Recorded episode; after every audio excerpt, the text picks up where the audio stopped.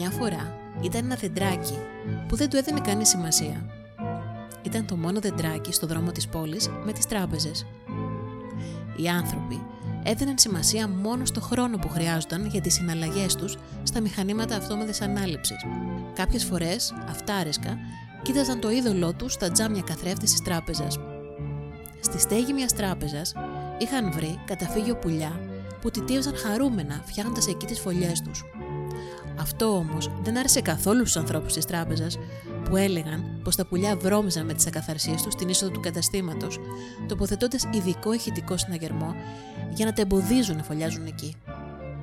Μια μέρα, έτσι πως περίμενα έξω από την τράπεζα, είδα ένα ζευγάρι όμορφα χρωματιστά πουλιά που βλέποντας τον ουρανό να καθρεφτίζεται στα τζάμια της τράπεζας, προσπαθούσαν να πετάξουν προς τα εκεί, με αποτέλεσμα να συντρίβονται πάνω στα τζάμια. Μπορούσες να διακρίνεις ταλίτσε αίματος πάνω στους καθρέφτες.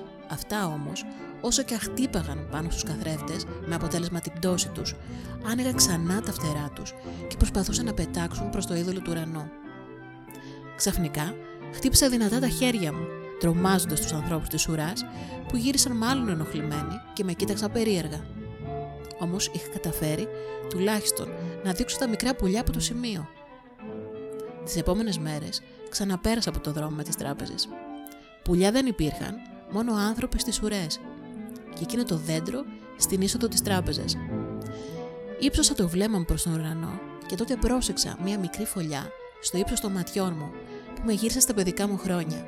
Όταν στους ελαιώνες βρίσκαμε μικρές φωλιές πουλιών και με περιέργεια προσπαθούσαμε να δούμε τι έχουν μέσα. Τα χρόνια πέρασαν, οι ελαιώνες ερήμωσαν και οι φωλιές έγιναν καταφύγια για ποντίκια.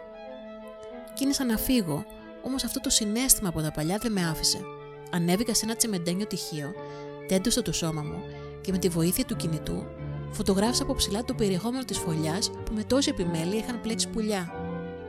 Με αγωνία κοίταξα την κάμερα και τότε είδα τρία πράσινα αυγά από κοτσίφια. Η ζωή αναγεννιέται συνεχώς γύρω μας και μας εμπνέει να αναγεννηθούμε κι εμείς. Το μόνο που χρειάζεται είναι να κοιτάξουμε πέρα από το είδωλό μας.